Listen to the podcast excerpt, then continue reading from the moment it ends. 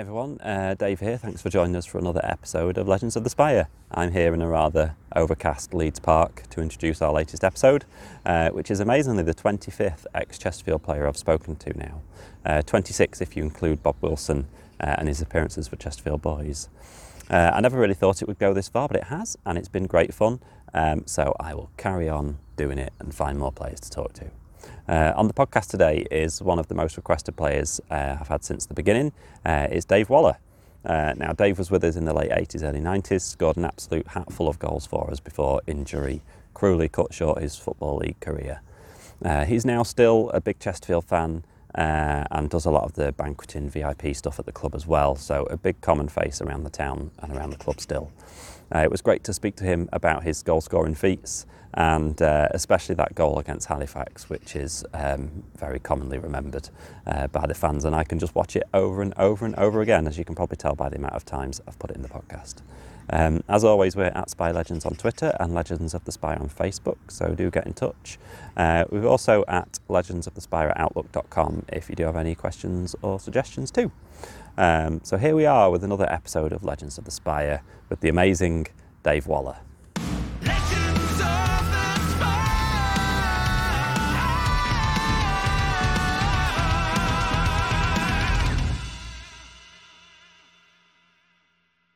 So much for uh, for coming on. It's great to speak to you. You've been uh, you've, you've described by someone today as proper Spireite royalty. so how does that feel? Oh, well, I think I think being a footballer just gives you certain certain benefits and certain favours. Even when you've been finished for 25, 30 years, it's uh, it's very strange. But the fans the fans seem to love footballers, so in a, in a, in a, in a good way as well, because the the older you get, the better you get. I think. people remember people remember the good bits and and maybe not the not so good bits. yes, I think so. Yeah, definitely. well, so if we start like when you were a kid, so you were born in Urmston. I'm not very good geog- geography. Yeah, um, well, I was born in Urmston, but that was I lived in Stretford, Manchester. It's just up the road from Old Trafford. So, so were they your team then? So they were, yes, yeah. Man United, uh, Man United sport. My dad took me when I was about five and then I kept going ever since. And I, when I was at Crewe, we played a lot of Friday night games, so it gave me a good chance to go much on a Saturday as well, yeah. which was a bit of a benefit. so, so, who were your idols then growing up? Oh, Frank Stapleton, Gerry Daly, and I was lucky enough to play with Gerry Daly as well when he when he came along to Shrewsbury where I played. So, yeah, that was good. But yeah, they were, I think most teams at the time they had some great players. What's what's that like when you get to play with someone that you've kind of idolized on a pitch? How quickly do you get over it? uh, yeah, fairly quick. I didn't get over the snookers. He was fantastic at snooker. Gerry Daly was. He, I think he had a misspent youth. But um, no, it was his just awareness and his touch control was absolutely fantastic. Mm. And it was it, it was good as well because he he'd speak to you and you'd learn off him. So it was it was quite good. Yeah, and um, and where were you? Where, what position were you then? Kind of, were you always up front? Uh, when I was a kid, I played midfield, centre midfield. Although I had a week's trial at York City, and for some reason I said I was centre half. so when I went there for a week, and uh, I played centre half, but I played centre half with uh, Big Jim Holton, who also used to play for Man United. So yeah, that was very that was a very strange experience because I was 14.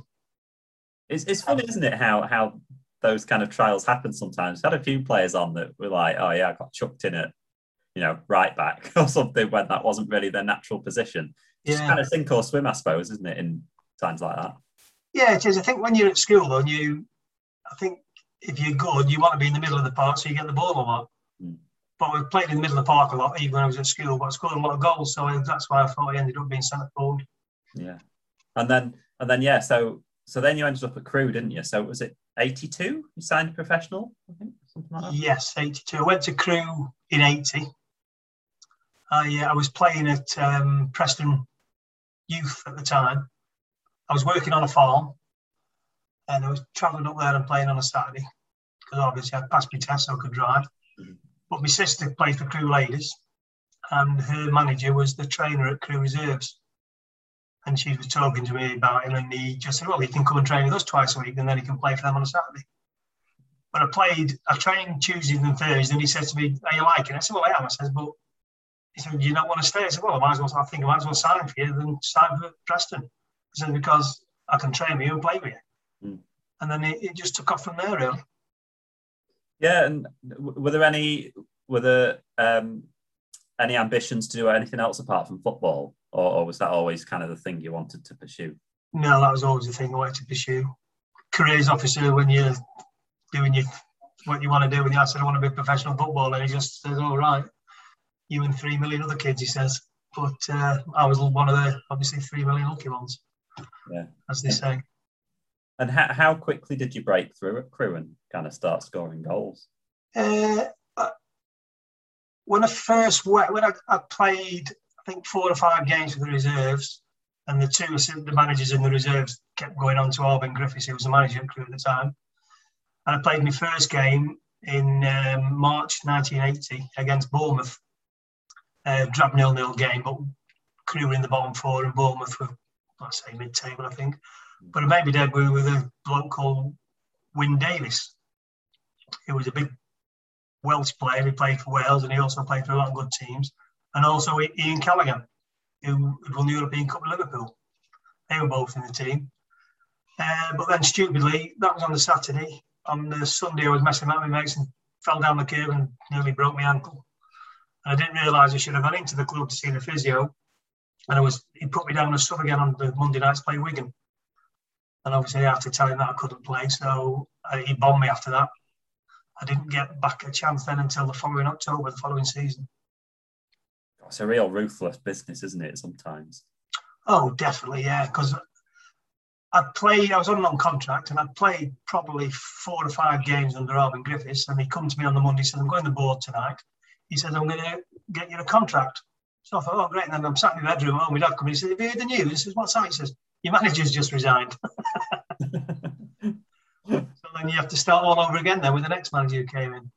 Yeah, and and those kind of big, big kind of legendary players that you're playing with when you're when you're really young, are you were, were they really good kind of uh, uh, vehicles for advice and, and things like that in the changing room and around the training ground and stuff? Uh, not in the early days because Crewe struggled very much. They always had to apply for re-election. So the players there really are trying to look after themselves mm. and just really try and win games. But um, and the other thing was the first I, I got in the team in the '81, and with at the end of the year, because Peter Morris came in, all them players, bar Bob Scott, the captain, and me, everyone else had gone. There was a new set of players in. And then he left at the end of the season, and Dario Gradi came in and there was only there was only three of us left. He cleared everybody else out other than the captain, me, and another player. So it, was very very hard to get like communicating and getting friendly with different players because they were just coming and going very very quickly. Mm. And I suppose you end up going from being the young pro to being one of the longest serving players, don't you? yeah, that's how that's how quick it seemed to be. It was very. Uh, it was it was just strange because you're always thinking, "Cool, are, are you going to get the the, the, like the knife really because he, was very cutthroat in them days, going through players left, right, and centre. But um, obviously, I when I got in the team, I didn't score for ten. I scored on me when I came back in the October against Rochdale. I scored. We scored. We drew one-one. But then I went ten games then without scoring a goal. But then from New Year's Day to the end of the season, I ended up with 17. So it ended up being quite a good back end of the season. Mm and that was uh, mainly, I think that was mainly down to the manager Peter Morris and a bloke called Sammy Chapman, his, his assistant. He worked on us every afternoon. That's what we did. We we like footballers, you get when you get older, you get more time off. But in them days, we were starting at nine and we were finishing at six because they didn't they didn't worry about it because they were only going up the road in a hotel. So they were just making sure that you got all the basics right. And you, you worked hard and you got better and better. And I definitely got better and better is that just repetition on the training ground then just finishing yes yeah definitely over and over it, and over again it worked a lot on me touch a lot you, if you ever put your heels on the floor, you have to do 20 press ups. So you, would be on your toes all the time. And after, after been doing that for a couple of hours, you, it was very hard to stay on your toes, let me tell you. I think I'm just thinking if, if that was me, how much energy I'd actually have when a game came around. Do you, where do you find the extra energy when you've been training that much? yeah, yeah. Well, he used to go easy on a Friday. We didn't do much on a Friday. And, and you scored a lot of a lot of goals at Crewe, didn't you? So you were there from eighty so until about eighty six. Were you there? And it was like... yeah. I had I had four seasons in the team, full seasons. I had that one game in one season at the virtually near the end, and they ended up with sixty eight goals. Yeah, I was leading goal scorer every year. Yes, well, I would say disappointing. I got 17, then I got two 16s after season after season. Then I ended up the season I left, ended up with 18, which was my best season. But then I then I moved on. Hmm. Yeah, and um, and and describe us as a as a player for us in terms of of what you were like and what you like to do on the pitch and what your strengths were.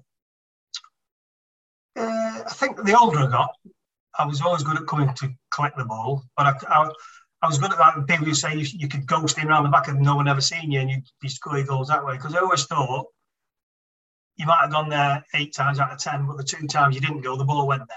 So you had to go 10 out of 10, and out of them 10 times, you'd probably get two chances. And you obviously had to stick them away. But you just, you, I think a lot of centre forwards get the knack that they know where the ball is going to go before the centre half knows where the ball is going to go. And you only need half a touch and boom, it's in the back of the net. So I was, I thought I was, yeah, I was, I was good at holding the ball bringing other people into play. So it was, uh, yeah, very enjoyable. Do you find when like like you're saying, you know, you have to do something ten times exactly the same sometimes to get a goal from it.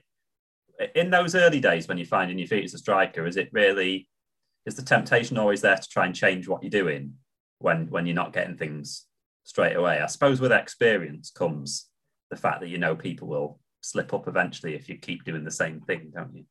Oh yeah, because when I was when I was at Crewe, we had a back four, two massive mostly centre halves and two quick, fast right backs. And we all week we could do tackle against defence. We never score. Hmm. And it, it, was worse than a Saturday game because they would kick lumps out of you.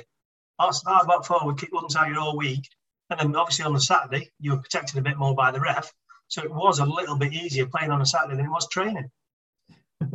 Which is, yeah, it's strange because you, I don't know, you, obviously you don't want to get injured, but the gaffer would just let everything just flow and just keep going. And because he knew you'd be better on a Saturday than what what the other team would be. Yeah.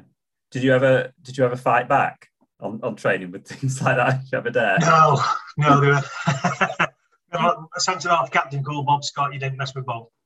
Definitely not. No. You learned the lesson. Without a shadow of a doubt. so then you went to Shrewsbury.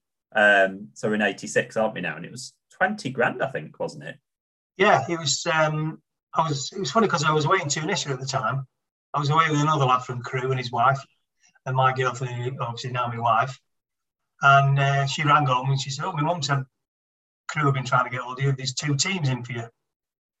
So when we come back, I went to meet um, Chick Bates at Shrewsbury and um, Ray Mathias from Wigan Athletic. And if Wigan, if Wigan would have got promoted, Derby County had four games left at the end of the season for some strange reason, and Wigan got promoted as such. But the games they won, they knocked Wigan off the top, well, knocked them out of the top four. So I wanted to play higher football, so I was going from Crewe at the fourth division to Shrewsbury at the second. So I thought I went, I opted for Shrewsbury. Yeah, and it's kind of fair to say it didn't kind of go to plan, did it? At Shrewsbury, I think you only played what was it about 11, was, 11 games? It was. Uh, I played 13 times. I scored six goals which is still a good average. But I think the managers, I don't know.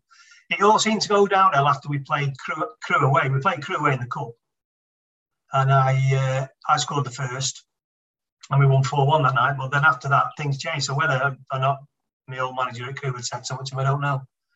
But he used to have me in that afternoon running and this, that, and the other, and it just it was just ending on a sour note. So I thought the easiest thing to do was just to get out as quick as possible. Yeah, and then and then yeah, so then it, I suppose it comes to uh, signing for Chesterfield, doesn't it? So um, what was it? Three thousand pounds, something. Three thousand pound and two bags of crisps, I think. Who had the crisps? Randall. wonder what flavour they were. Do you not know the flavour, do you? No, no. but uh, yeah, it was funny. I went, I went over there on a Thursday night. Or was it a Wednesday? No, when, it would have been a Wednesday night because it was deadline day on Thursday. Mm-hmm. Something like the 23rd of March. And I kept thinking, should I sign, should I not sign, should I leave it and come back the following day because I know John Rudge at Port Vale wanted to sign me as well. Now, if he had said to me, don't bother going to Chesterfield, just come straight to sign for me tomorrow, I'd have done that. But he didn't. So I went to see John and Kevin. And I was spent four and a half, five hours in the boardroom. They sent out for Kentucky Fried Chicken down the hill. And I was back at Bartwood Saltergate. And about quarter past one, one o'clock in the morning, I signed. And then drove back to Shrewsbury. Yeah. And came back in the on the Monday. Was was it just the chance to the chance to play and Oh yeah, well yeah, it wasn't motivation. But I came in the March and I had a little niggle on my knee, and John Duncan said, "Look, I'm not bothered about this season. We'll survive. I want you ready for next season." Mm-hmm. So I just I just trained every day, played a lot of red tennis, worked on my touch a lot, and uh, and then was ready for the start of the next season. Yeah, but and and you were John Duncan's last signing, were you? I think I was, yeah, because I uh, in the summer he left to go Ipswich, so I never even played for John Duncan. No, no, no, no. No, I'm still I'm very friendly. I still see him around Chesterfield, and he always comes to the, he comes to the games quite regularly. Mm-hmm. So I still have a chat with him and everything. Yeah. But yeah, it was uh, it was a strange one because me and Kevin, uh, uh, me and Kevin Randall had a bit of a I would say a bust up. I'd gone down to Bradley Club with Dave Caldwell.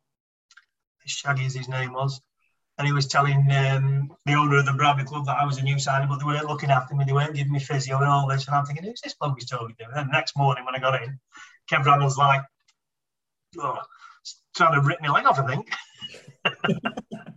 I said, look, it's got nothing to do with me what went on, nothing at all. And then obviously when Kev got to be the manager, I'd gone to the player of the year. I was stood in the toilet with him, and he says to me, uh, "Bygones be bygones. We'll start from scratch are you all right? And we shook hands and that was it. We were fine. So yeah, everything worked out well. Was that a bit of a relief? Was there any a point at any time? Was there a point where you thought, well, I might have to move on again in like uh, No, I don't know. Depending on how the start of the season would have gone, really. If he if he would have been speaking, then it would have been it would have been a difficult thing. But no, no, it was Kevin Randall was absolutely fantastic with me. No, I didn't have a problem at all. Yeah, and obviously he was a centre forward, so it was good.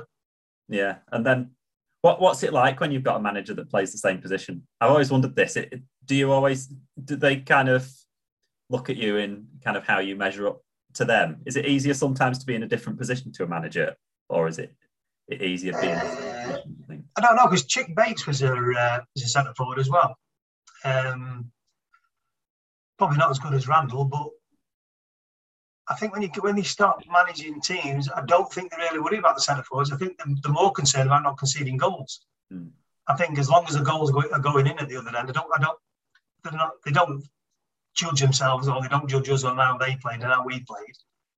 But uh, it was, he was just let you get on with it. Yeah where and, and then when Archie came in, we, it, it was a bit different because we, we worked on more patterns of play and we did we worked a lot on free kicks and corners where I scored a lot of goals off corners. So uh, and he was a centre half. So yeah, so it's, I think each manager comes in, the more concerned with making sure they've got a good defence and in the right positions and they're not conceding goals. An own goal by Gary Mills gave Chesterfield the lead. Dave Waller then added a second for Chesterfield and then the second own goal of the afternoon. Dean Yates put through his own net, completing an unhappy afternoon for him. A booking in the game means he'll now be suspended for two matches.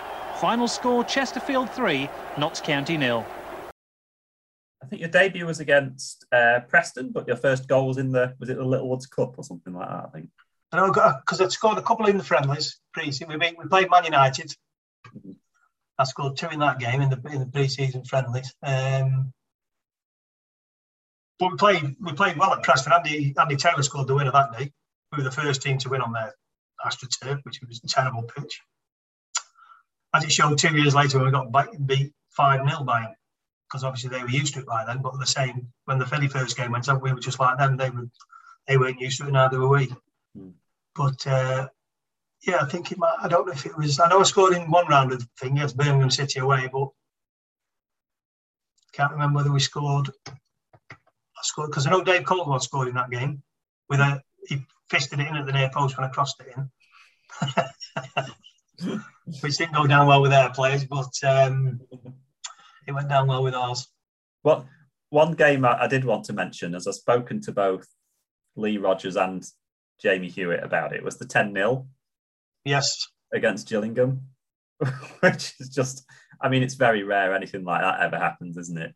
I never had so many phone calls on a Sunday morning as that Sunday morning. Let me tell you, uh, it was a it was a strange day because we hadn't conceded a goal. We were top of the league. We hadn't conceded a goal yet, Mm. and um, we went there. And Kev Randall says to Lee Rogers, who he put left back, who was a right back, but he says the right winger's good on his right foot, so bring him in on his left. And if he can shoot, don't worry about it because he can't hit a bar door. Well, he cut inside and hit it with his left foot right at the top corner, didn't he, from 20 yards? That was the first two minutes. So that didn't go down too good. And then um, obviously they'd won the week before as well, 8 1. They'd beat Southend United. And it just slowly, gradually got. I think we hit the bar. I hit the bar once, and someone else hit the bar. We, we could have been. We could have gone in two, three, three, uh, five, two down at half time. We could have gone in, but we were five nil down. But Jim Brown had pulled his hamstring, Hmm. and he couldn't move, Jim. And so I played in goal in a game, in a couple of games in Crewe's first team when the goalie got injured, and Jamie played in goal. So one of us would have gone in goal. We wouldn't have lost ten 0 without a doubt. We wouldn't have lost ten 0 because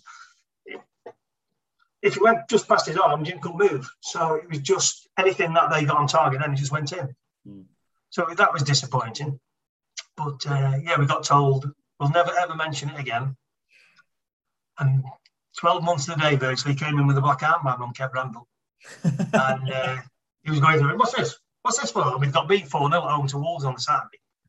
We said, well, it was, we weren't very good Saturday after it was this other. He says, no, this is, we got beat 10 0 12 months ago to the day. He's the one who's saying, we don't want to hear any more about it, and he goes on with it. But, uh, but yeah, I think the year after we beat him 1 0 at home and 1 0 away. So we, we've got six points. I know we like with the goal difference weren't very good, losing 10 0. And it, I think, I think if it had been like now, when you've got Sky and you've got all the your Facebook and all your Twitter and all that, I think I think it would have been it would have been a lot worse.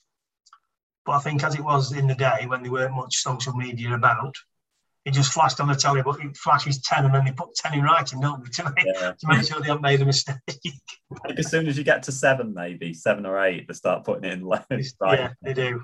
so yeah, I'm glad I wasn't uh, I wasn't watching that day. And what was it like, kind of just finding your feet in the team? Who were the players that that kind of stood out when you arrived? Um, I don't think we we we had a like a scraggle of players really. We had like Paddy McGeaney who'd, who'd go through a brick wall for you from the lad from Sheffield. Dave Payne the same. Uh, Jamie was always there. Obviously, Jamie performed better than most people during the season because he he, he was consistent.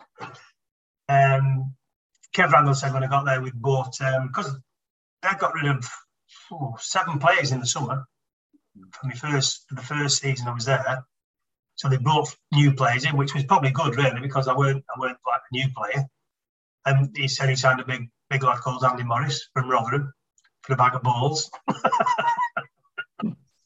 Thought, well, but he got it for an operation because he had he had something wrong with his stomach, so he, he was missing for the first two and a half months. Um, so really, it wasn't it wasn't it wasn't difficult at all. And plus, once you start scoring goals, everything else is just just just disappears really. But we had had some some rough rough I say rough times. Mick Anderson and um, Brian Ferguson didn't like me that great because he said I didn't do enough work coming back. But when you score 22 goals in a season and the next person scores three, where are the goals coming from? Mm. And uh, they, it was funny because one day he come down, Mick and he says, ah, he says, the gaffer wants you in his office. So I said, all right. He says, yeah, you're in for a ride. Like bollocking. So I said, all right. So I went up to the office. He opened the door. He said, sit down. He says, you want a cup of tea? He says, I said, yeah. He said, just hold a minute. I've just got to do this. And he shouted at the top of his voice. So he went right down the tunnel, right down to the changing rooms, get your ass sat down in the chair. I'm sorting you out once and for all. And then he said, Do you want chocolate biscuits with your tea? so this went on for about an hour. So I had a good chat. He said, Look, I've got no problems. He says, You're scoring the goals, we're winning the games. He says, Just keep what you're doing and just take no notice of what they're saying to you. Because I, I always, my point of view for a centre forward was, if your centre half went rampaging through and scored a goal, that's my fault because he's my, I should be marking. If he scores from the corner and I'm marking him, that's my fault. But you shouldn't have to follow left and right back constantly, especially when you're home. I know away from home is different. You do, you out more, you work harder. And, uh, but when you're playing at home, the two centre forwards are looking after the two two centre halves. They do not go anywhere and go and put the ball in the back of the net. Simple as that. But some people couldn't couldn't wear that out at all. So it was just one of them things. do you think football? Do you think football has changed in that regard or not? Because I mean, strikers still get a lot of flack, don't they, if they don't run around? Oh, they still, but sometimes they work. They constantly work. They, what people don't see, especially on the telly, you do when you watch it in the crowd. They don't see how many runs they're making off the ball trying to get the ball. I would hate. Um, I know Man City are fantastic, but I'd hate to play for Man City because centre forward never gets the ball. Hmm. I know Aguero scored a lot of goals, but he, he's doing 20 runs before he's even received the ball or got the ball from anywhere else. And that, I think that's it's very uh, it was very difficult. And I think when you watch, I went to European Cup final, Man United Barcelona. I was in the stand, and you watch the Barcelona players, and they are like they just never stop. And the first goal they scored that night, it must have been 15 passes, and the United players didn't know where the ball was, and Busquets is clean through on his own scores and you just think to yourself, you know, that the movement they made and the passing, it's just unbelievable. But a lot of fans when they watch it, they're not looking, they don't watch and see what's happening on the uh, on the pitch a lot. They want to look at the favourite players, they want to see what's going on over there. But the centre forwards are doing more runs than anybody else on the pitch, and yet they're not always getting the acclaim for it. They only get the acclaim when they put the ball in the net. Yeah, and it's it's funny, really, as, as someone that's had a career in football, when, when you're watching a match, do you find yourself watching things and people off the ball more than things that are on the ball sometimes? Yeah, I think, yeah, when you watch them live, it's, it's, it's harder to do it on the table. When you're watching them live, like I watch, um, I watch Chesterfield virtually every home game, and you can stand up at the top and you can see what's going on. And when the ball's going up front, you can, especially when there's little niggles from the centre half and a defender, but they, they can't get away with it now because of the tally. So there's, there's not as much off the ball that there used to be. But yeah, it's it's it's good to watch everything that's going on around you, and especially when they're attacking, you see what your centre forwards are doing because you I think you know need to get in front of the centre half, and the amount of times you get caught offside, it, it's frustrating as well. Nine times out of ten, because like the ball gets cleared and they're still in offside position, flags up, so that's it, they're offside where get back, get in front of your centre half, and then the ball comes up to you. But um, yeah, there's a there's a bit, there's, and you don't think about it, but there's a massive difference in the conference of National League now, as it's called, to the first and second division. Where I don't think there used to be years ago, but I think there is now. Yeah, and, and which which defenders back in the day did you really hate playing against? There must have been some that had really kind of dirty or underhand tactic to try and put you off throughout the games? Were there any that you that you'd come up against? That you thought, oh no. I mean, the ones you'd think, like your George Fosters, he was very hard, but he was very fair. Mm-hmm. He wouldn't kick. He wouldn't kick you off the ball. It would come through you to get the ball, but he wouldn't. He wouldn't go kicking you off the ball. A lot of the big centre halves wouldn't do that, but they'd always be. You couldn't get. Sometimes they would pull in your shirt, so you couldn't get past them. So you'd you'd stand two yards away from them, so they couldn't get near. But uh, not really. There was a lad called uh, Slack who played for Big. Also, I played him at Chesterfield. I played him at Crewe as well. And uh, he was a really good centre half, really good centre half. And he weren't he weren't a dirty player either. But yeah, people a lot of times when they used to kick, some people did kick you off the ball. But then I got flattened once at uh, I think it was Hartlepool off the ball, and uh, when I got up, the skipper got me up. He said, "What number was he?" I said, five, Bob." And the next corner we had, he was laying on the floor, flat as clean out. So the, the, your centre half to kick you all week, but then they look after you when you play. Mm. So yeah, so I didn't really with the centre halves, I didn't really have any issues with any of them really. Yeah. And and your first season with uh, Chesterfield, first full season, I think it was was it 19 goals, I think. 19 league goals and yeah. three cup goals. Yeah. Yeah, so you really and you had a hat trick as well against was it Rotherham? We two Rotherham, yeah, Rotherham United. Yeah, that didn't start well. We were two down. Yeah. two, yeah, two nil down. Yeah, I often well, I don't often. I've got all the photographs because obviously when you play up front, you've got the bloke behind the goal all the time. He's constantly taking photos. But Alan Rowe used to take our photos years ago. We used to run out of film last five minutes. So if you scored in the last five minutes, you've never seen them photos. but uh, no, it was um, 2 0 down, and I scored, I think, probably about 38, 40 minutes, make it 2 1. And then I scored a freak goals to make it 2 2, where the goalie come running out and I hit it miles in the air, and it had a bit of spin on it when it bounced. It bounced up and into the top of the roof of the net to 2 2. And then the third one, I went around the keeper and made it 3 2. So that was uh, that was a very enjoyable game, especially with a win as well. Yeah. How, how many hat tricks did you get in your career? Only got two. I got one against Rotherham and scored one for Crewe against um, Queens Park Rangers in the Milk. Well, the old Rumbelows Cup it was then. But we'd lost. Uh, they, we, they played an artificial pitch as well, mm. and you couldn't you, you, couldn't put the ball on the centre, but it just rolled off. That's a bit, a bit, a bit of chewing gum to keep the ball in the circle. And our gaffer says to us, first 10 minutes, keep it tight. Well, they kicked off and boom, boom, boom, 1 nil down. that didn't start well. We, we made it 1 1, but then we ended up losing 8 1. And then on the return leg at our place, we beat them 3 0. But they had some good players. Mm. Good players.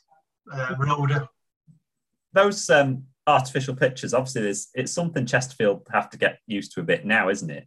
Now they're in the league that they are. Because there's a, quite a, a, few teams, isn't there, in the, in the league that are with artificial pitches? And I'm sure they've I'm sure they've changed over the years, but it's still it's still markedly different, isn't it, to playing on?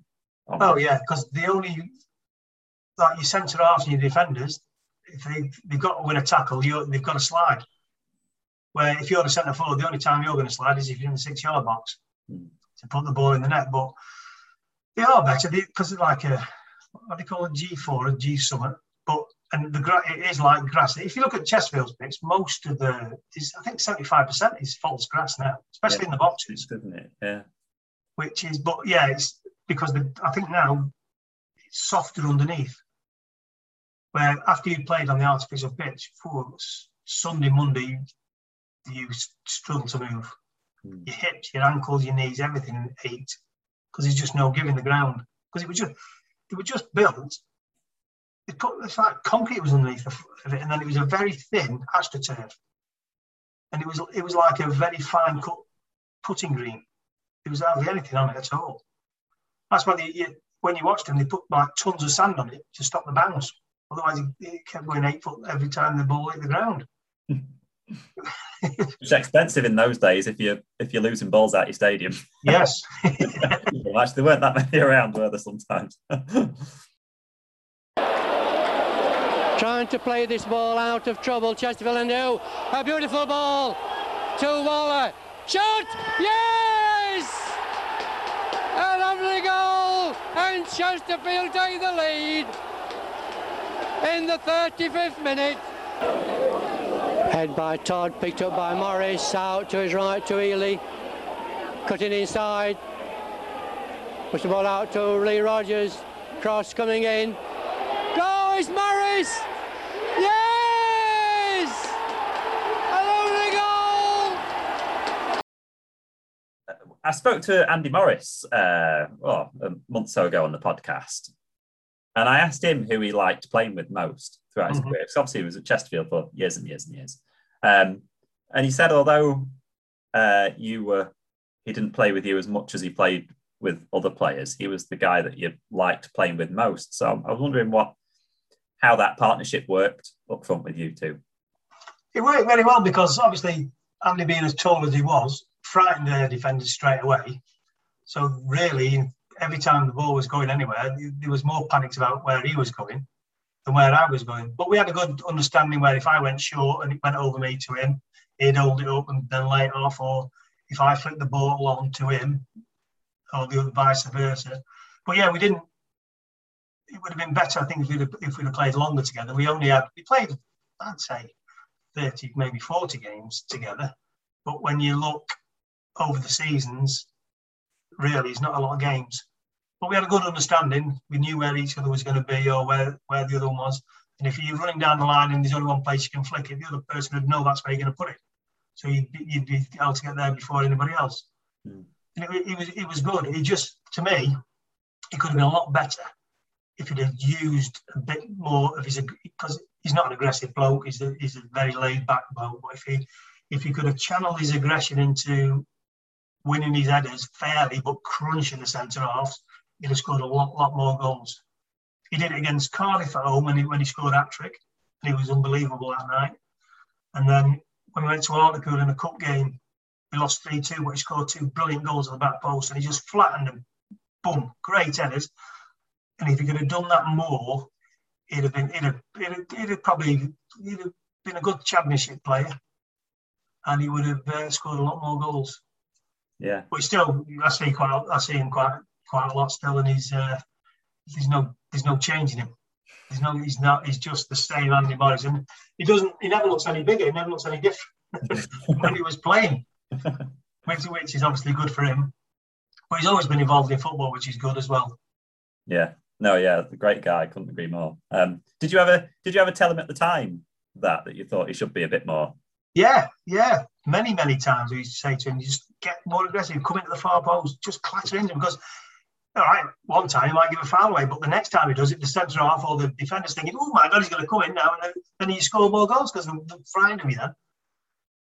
And that's just what he needed to work on a bit more. Because he had, for a massive bloke as well, he had really good feet. He was really tippy tappy on his, on his feet. He could dribble really well.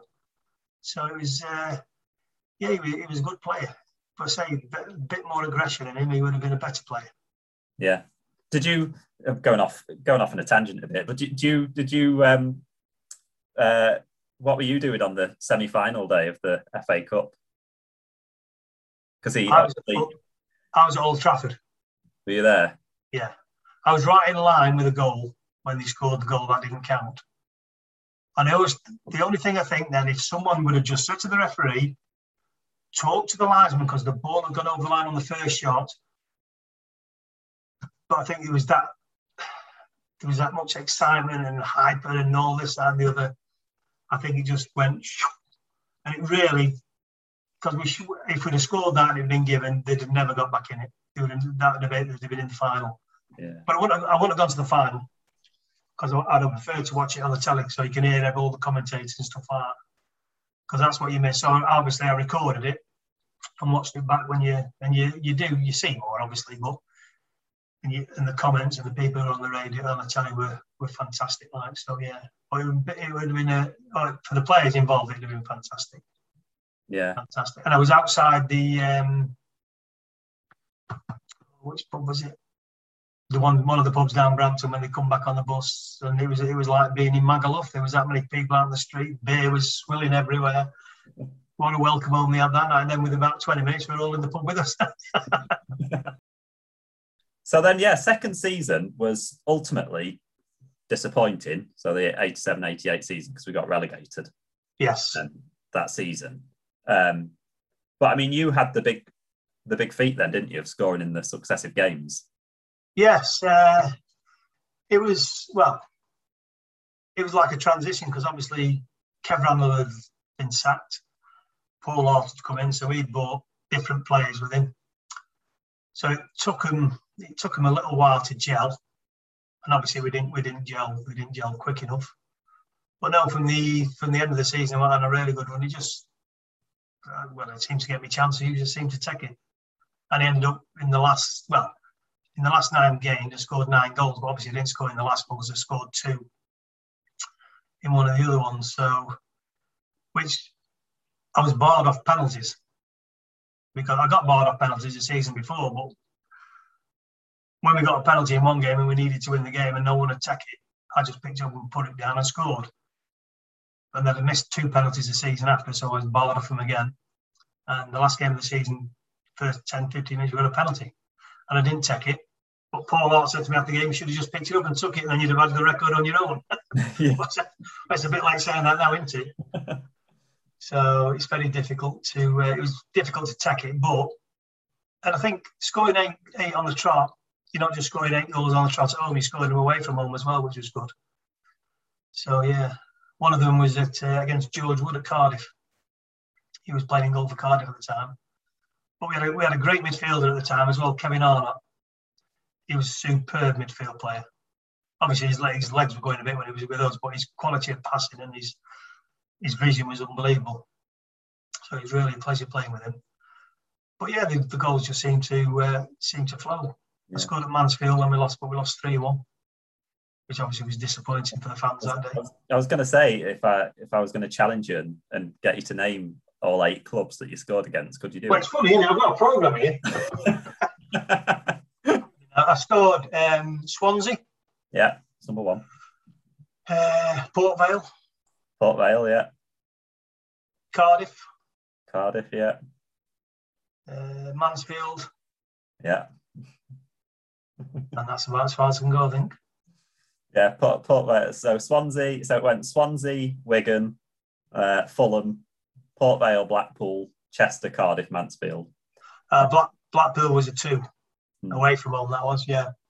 Does it when you're scoring uh, in successive games and you and you you get to like five successive games, six successive games?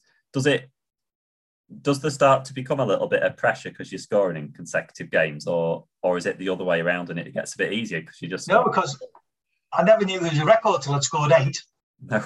So there was there was never any pressure because no one had ever no one had said oh because his name's Jimmy Cookson, isn't he? 1909 or 1908 season, and uh, said oh yeah you've equalled the record at the moment eight goals in eight games. So oh, that's so yeah so really if I'd have paid more notice I probably would have took the ball off whoever was taking the penalty and put it in myself. But at that on that day as well we needed to win that game to stand any chance of staying in the division, which so obviously if I'd have missed the penalty it would have been worse yeah. well, especially for me.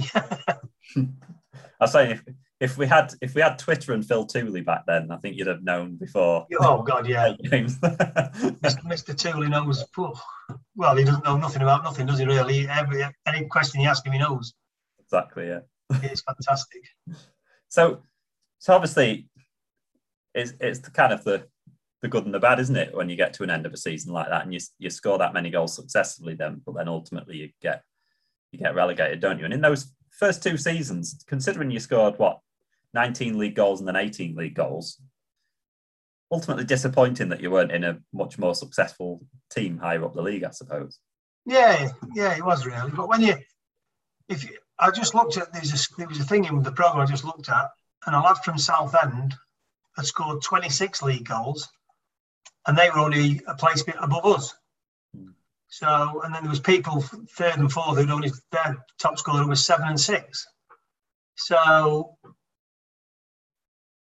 I, I know it would have been lovely to be in a successful ta- side and win things, but um, I think scoring goals when no matter who you are, when you look at people like Shearer, Sheringham, and all them people, Andy Cole, once they're in front of goal, they've only got one thing on the mind, and it's putting the ball in the net. And I never, I never lost sleep when I missed sitters.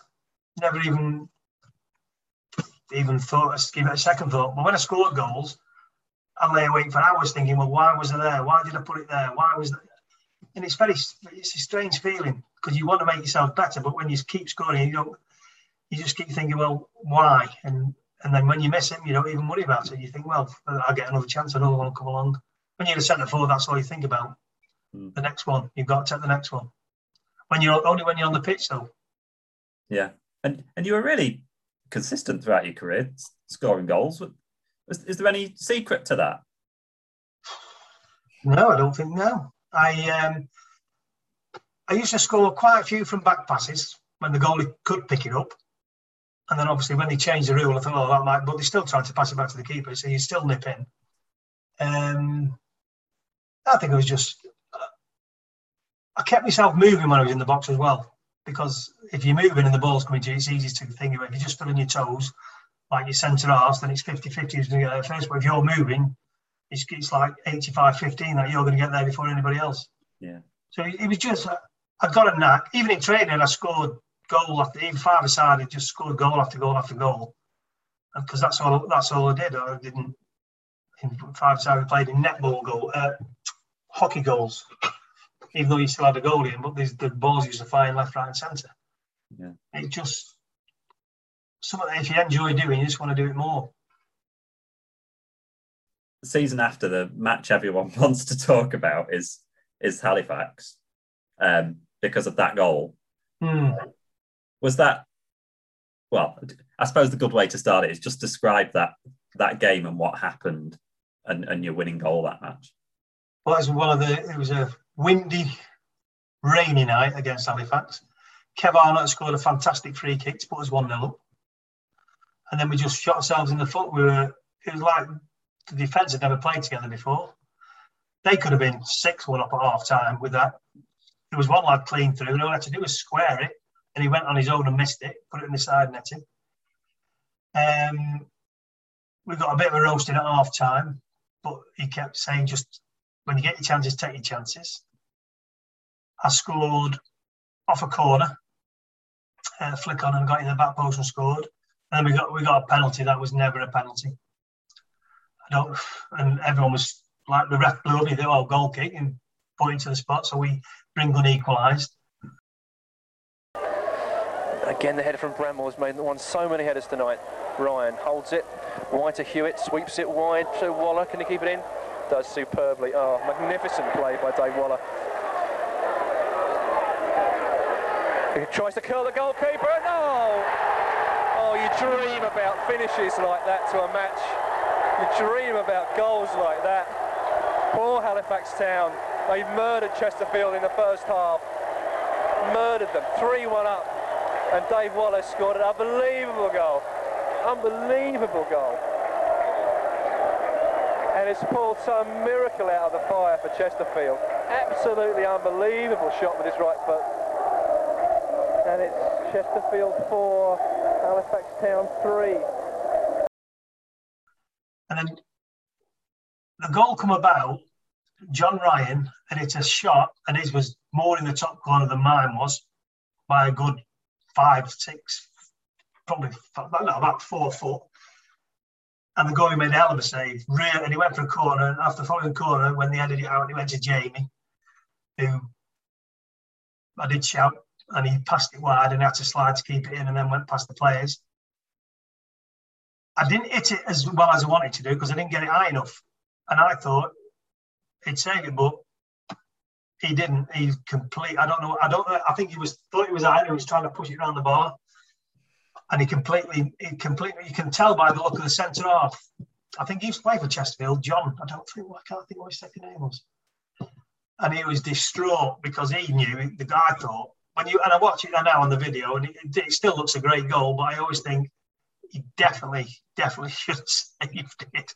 And John Ryan said to me, he says, I put it in the top corner, you put it halfway up the goal and he misses it. but that got us out of, out of jail that year. Uh, but we had a we had a great team. We had like Calvin Plummer, Gun, John Ryan, Nigel Hart, Tony Brien, Mick Leonard in goal. And we had some really, really good players. Eddie Shaw was an unsung hero. Bob Bloom, we that season or the season before, I think he went. We went to beat when Bob Bloomer left. We the midfield and because he used to punish teams, used to they never had five minutes on the ball when he was there, Bob. And he was he was another underrated player, Bob Bloomer. He was a fantastic player, great engine. He used to remember the um, tough for the track out the uh, Roy the Rovers comic. But he was, he was he tackled everything that moved and it was just he left and the midfield. It took a long time to get back to normal. And obviously, Eddie Shaw coming for him. He was another good player, but we went to Southend and beat them two 0 down there, and we went third in the league. And then, but we never won then until the last game of the season. And it, that was because we should have gone straight up that year. Um, I don't know. Some some obviously went pear shaped. We stopped winning games people must have been low on confidence. And then we were lucky because the second to last game, we were playing Scunthorpe at home. I get I got up about 10, quarter past 10. picked, got the dog out. We went for a walk to the shop, get paper. I stepped down the curb and pulled the pulled a or something in my back, and I couldn't move. So I had to. I let the dog off the lead over the road. I had to get him back. I struggled back home. Spoke to the physio, Dave Rushbury. He said, "Just get in hot bath. I'll be up in a minute." He took me to the doctors, and the doctor said, "Yeah." He says you've got a uh, spasm in your back. It'll be all right in two days. So what about tonight? He says he's got no chance. So I didn't. I didn't play against Scunthorpe when Steve. Um, Stevie Boy played up front. He scored that night in a 1 1 draw. And then we beat Grimsby 2 0 on the Saturday. And that 2 0 win just got us on goal difference above Carlisle to get in the seventh place. Mhm. So we were lucky in the end, but we should have gone up with either second or third place that season. Yeah. And um yeah, and like that's obviously that season we ended up going to a uh going to the final, didn't we? Yeah. Um against Cambridge. Were you and like you said, you'd missed that game and you were a substitute, weren't you, for the player final? I played it. I played the, the last game against Grimsby, but that's when he injured. That's when he injured my knee. Yeah. So yeah, I, I was sub at home, didn't come on, which I thought was good because it weren't right. And then I came on for 15 minutes at Stockport. Um, but Paul Hart had said we went to Hartlepool. We, I'd been out for I don't know six weeks. I think I pulled my hamstring at Chatsworth House jumping off logs, jumping off logs at Chatsworth House. Paul Hart said, "Let's go in now." And Chris Merritt said, "Look, one more run. we'll just jump off these logs." And I jumped off, and my hamstring went. And uh, and he said, then we went to Hartlepool. We lost three one. I scored after eight minutes. And he said he'd never change a winning team. So obviously, when they won at Stockport, he kept the same t- team at Wembley. But then, just like when he said I should have took the penalty, he said I should have played. He should have played me. he apologised, but he said, "Look, it's, it's, you can't. You make your decisions. You can't decide afterwards that you you've made the wrong decision. You stick by what you've done." And it was just unfortunate. Yeah. But that was when you're a kid. You want to play at Wembley. It's the only time you see it on the telly at FA Cup. And uh, I did get to play at Wembley, so at least uh, it was a bit of a bonus. Yeah. Were you carrying that injury going into the Wembley match then? Yes, yeah. But the, the strange thing was, during the summer, didn't have any problems with it. I did loads of running. I was up round, I lived quite near Linacre Woods and around the reservoirs, and I was up round them regular. And I trained first three weeks, no problem. Everything was fine. And then we went to Sheff Wednesday, and Central was coming out the ball, dropped his shoulder, and I put my foot down, and boom, it went again. So then after that, I went to I spent about five or six weeks at Lilleshall. And then the uh, the bloke comes to us on Monday morning. He says to us, right, you get past me, you can go back and play. And he had 10 cones in a line. And I, when I got to the 10th, and I snapped my foot down to push back off, I snapped my cruciate, and my lateral, and fractured my kneecap all in one go. Agony. Was, I've never felt it was like a rod of iron going up, up your kneecap. So, and then I had to wait. That was on the Monday, so I couldn't drive back. I had to wait till Friday to go back, and then I had to wait. That was in the September. I had to wait for till the October for the operation, Yeah. but I never recovered. As I would, have, I could never bend my leg fully after that, so it, it was uh, it was a no go. Yeah. If we just go back to back to Wembley for a minute, like what was just that whole experience like? Must have been. Oh. Well, we went early on the uh, on the Friday, and then the, the the following day there was another bus for all the all the wives and girlfriends, and we got to where we were staying at uh, Bisham Abbey. We had a we had a good night, and then driving up to Wembley in the coach, and all the fans and all the flags flying, and it's great because you just drive in. You don't you don't get out outside like everywhere else. You're in, and the doors are shut. Yeah. But walking into the change rooms, and obviously it's all been demolished now because they've got the new one. But I should imagine the change rooms are very similar. Massive changing rooms, going onto the pitch, looking at the crowd. I was a bit disappointed in the pitch because it was very, very firm, very firm. And plus, it was about 80 degrees inside Wembley itself that day. It was absolutely roasting. But yeah, it was a, it the fans were fantastic. It was a great day. It was just a pity we couldn't uh, we couldn't get the win. Yeah, I mean it's it is ultimately you want to go to Wembley and win, don't you? But you can I suppose you can look back uh, after a while, after you kind of, and maybe in some ways you never quite get over losing at Wembley, but I imagine there's there's a, a big part of you that can look back on it with massive fondness and as a great experience. Oh yeah, without a doubt, great experience for all the all the lads. He, like, I, obviously, I was disappointed that I weren't starting, but it, it was disappointing for the players who weren't even in the squad because mm.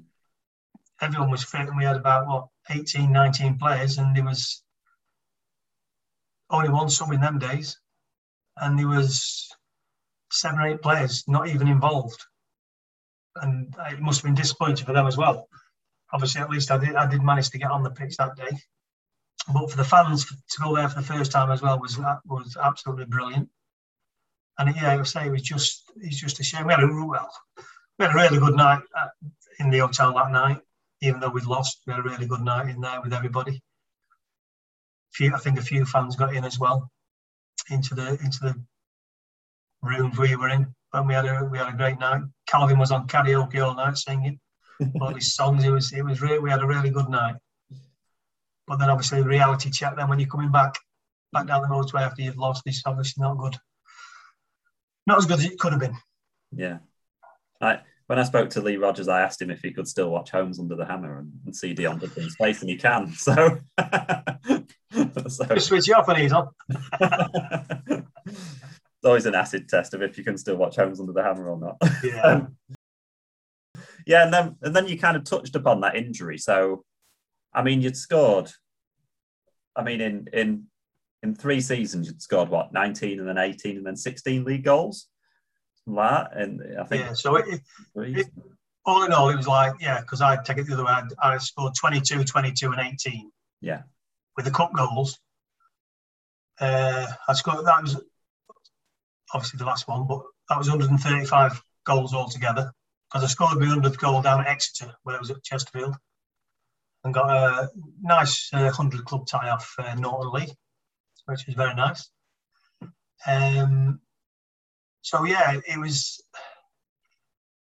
I think that season when I scored 18, we were a better team, and yet we struggled, but we had more players scoring more goals.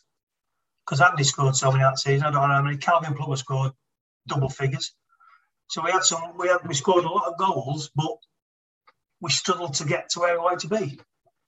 And, and but the team was from when I first went, the team was like ten times better, ten times better. But some of I would say some of had better qualities, but the people who didn't have the quality when, when I first went had the battling instincts and the will to do better and win the ball. So you need a mixture of people who can play and obviously people who want to battle. And that's why I think we lost our way when we lost Bob Bloomer. Mm. Without a doubt. Yeah, and and and I think you were like, what were you like, twenty seven when you had the injury, something like? Yeah, 20, 26, and I retired at 27. Yeah. Like how how hard is it to take something like that when you you've still got a lot of years in, in theory? You know, I mean, you look at it, and if you'd have stayed at Chesterfield for another five, seven, eight years, something like that, you'd have been you'd have been well oh. over 100 goals, wouldn't you? Yeah, yeah, I would have done. It was, I think, because I worked on a farm before I started playing football. I think if it had just been an apprentice and just that would all, all I knew, I think it would have been a lot harder. Mm. A lot harder. But um, I had a good family behind me, and obviously a good wife behind me as well. But it was it was it, it was difficult to find out what you were going to do because mm. you you don't get much. I didn't get much compensation, but you think, well, I've got that, but you can't go spending left, right, and centre because you don't know what you're going to be doing in six months' time. And uh, Nigel Hart, who I, who I played with the Crewe and I played with at Chesterfield, he had a lampshade business. So for I thought I'll just keep myself busy and just do that for a while and see how, how it goes. But it went, it went swimmingly, it went really well. It was a, it was making me a good living. But then all the pits, all the pits started shutting and people who were buying weren't obviously that weren't then buying, so it was it made it difficult. And when I first came when I first signed for Chesterfield, uh, Bob Pepper put me in digs in Ascot Avenue with a family named the Cats. And Ray had started his own business in the in the weighing industry, and I got a job with him, and I've, I'm still there now. It's been nearly 30 years I've been working for him now. Mm. So it's do you pack in here and go back to where I come from in Winsford, Cheshire, or do I stay where more people know because I've only just finished and settled down? So I stayed, got the job here and stayed here. So it worked out well. Yeah, yeah, and, and you were on the on the market, weren't you, for a while with the was that with the Yeah. Yeah, I, I, it's funny, isn't it? I didn't want to do Chesterfield Market. So I was doing every other market bar Chesterfield, and I kept thinking, and then eventually I came to Chesterfield, and it was like like ten times better than anywhere else. I wish I'd have done it about twelve months before, but I didn't. But yeah, it was it was the people on the some fantastic people on the market, really nice people. It was obviously been there for years and years, and they all take you in and they all talk to you and help you out and do tell you what you need to do in this and the other. But yeah, it was, it was a really good time. It was a really nice time. Yeah. So it was. Uh, Did you ever did you ever autograph any lampshades? no, Did No. buy one? Ask for an autograph on it. I had uh, no, I had Tony Brien on there one day helping me. he only stayed one day. He wasn't a very good salesman. It's quite a useful club size crowd in this afternoon for this as Jamie Hewitt prepares to take I think his first corner this afternoon from this side. In it comes. Looks dangerous. Oh, it nearly fell to Nigel Hart. Header from Plummer. Up goes Brian. Falls to Waller. Brilliant goal. Brilliant goal. He looks around for options. Yes, it's Plummer, but Ryan. Oh, it's a Morris. Could be dangerous for Torquay. And he's just pushed it too far. Oh, but the keeper made a mistake. Waller, and it's a goal. 3-1. Still time for a fifth. Or for 4-2, Morris. First time ball from Hewitt, up goes Waller. This could be it. This gives a chance to Ryan. Ryan, 5-1. John Ryan's first goal for Chesterfield, and didn't it look nice?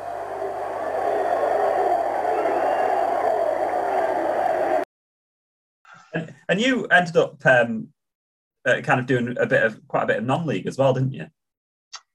Yeah, because uh, obviously Peter Morris, who was at Kettering, who took me there, he was my manager at Crewe. Uh, and Ernie was at um, Ernie was at Kettering, assistant manager, Ernie Moss. So I went there. Had the best FA Cup run I'd ever had. We got through to I can't think it was the fourth or the fifth round, and we lost at Blackburn Rovers. Kenny Dalglish was the manager. They had Shearer up front, Tim Sherwood in the middle, Flowers in goal, Colin Hendry at the back. They had a fantastic team. I think we lost. Think we lost three one. I think or three 0 But what a, that was a really good day because it was a full house. Um, and then I stayed there till the end of the season, and then I went to play manager at Glapwell, just on the way to Mansfield. Uh, two years as assistant manager, player coach, and one year as manager. We did. Uh, we won the league and cup double, the Central Midlands League, which was which was good. And it was good for because it was only a little club. It weren't. There was nothing massive about it. It was just had a little committee. Was a lovely family-run club, and it's just a couple of friends I know now have just started back up again and got back in a league. So I'll be paying a few visits up there next season. Um, and then I went to Matlock Town under Imre Varadi, but he never played me. I don't know why. So I just went to see him one day. I said, "Look, I'm leaving. I'm going." And then uh, went back to Winsford United, where I played when I was 14 at school in Winsford. I played and won the Cheshire Senior Cup with them, which was, uh, which was well, I say I was only 15 at the time. But yeah, it was really good. So I went back there, and then from there I went to Congleton Town, and then I think I'd be about 36, I think, when I played my last game, and hung my boots eventually. So, so you now watch a fair bit of, of Chesterfield, don't you? I do. I work up. So I work upstairs on the mic, or I did do. I don't know if it'll be carrying on with all the pandemic and everything that's gone on. Yeah, I've done. Uh, I've done two seasons up there. So it's it's now I watch the game, talk to the people who come in and have a meal, and run a quiz with Deborah, and And then say when the whoever gets man of the match, I have a little chat with them after the game and do a presentation. So yeah, now I can obviously stand upstairs. I don't go out very much. I just stand up in the window and watch the games, mainly because it's really freezing when you go outside. obviously, I don't take a coat. I have to, I have to wear a shirt and tie again. If, looking at a, a James Rowe team, uh, like you in your prime, do you think you'd fit into his team? I think, yeah, I think so. The way the way he plays, but I would, I would, I'd like someone up front, definitely. You'd want Tom Denton next year. Tom Denton or Andy Morris. yeah, yeah, someone take a bit of pressure off you. and and like last couple of questions. So I wondered if there was any games from your career or any moments in your career that that stand out for you that we've not mentioned.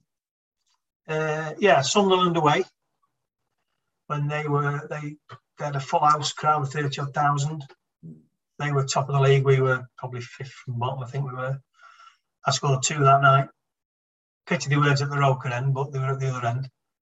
Um, and the, the first one I scored, I ran to where our fans were, and there's only a few in there because all the something wrong with the trains.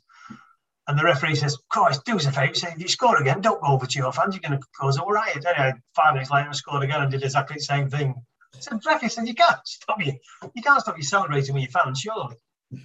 uh, we ended up losing that game 3 3 2. But it was a great night, that was. It was, it was funny night, that was, because on the way back, Norton Lea gave me £40 and said to get all the players some tea in the motorway cafe on the way back.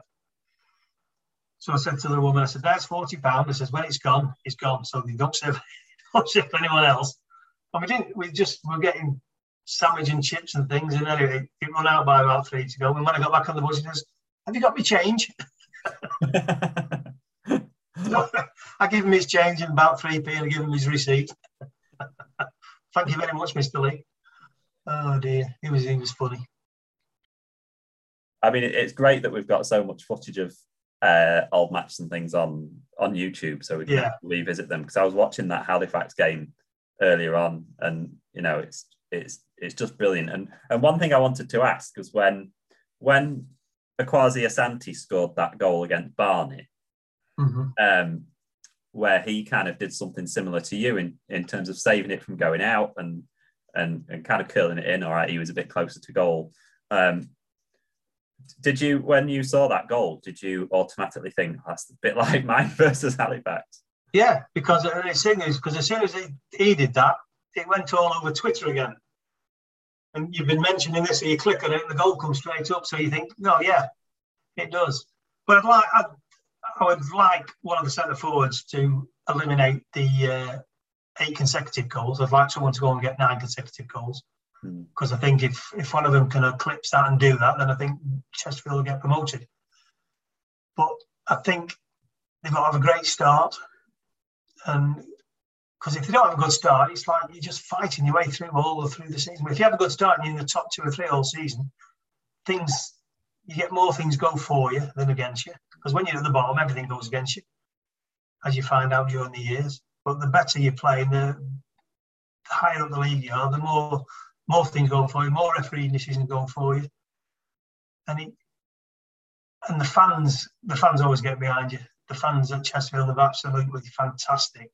When you, especially when you, you know, you don't hear them as much when you're at home, but when you go away from home, because you get all the hardcore, all the singers, and the, the atmosphere wherever you go with them, or wherever I went with them, they were just absolutely fantastic.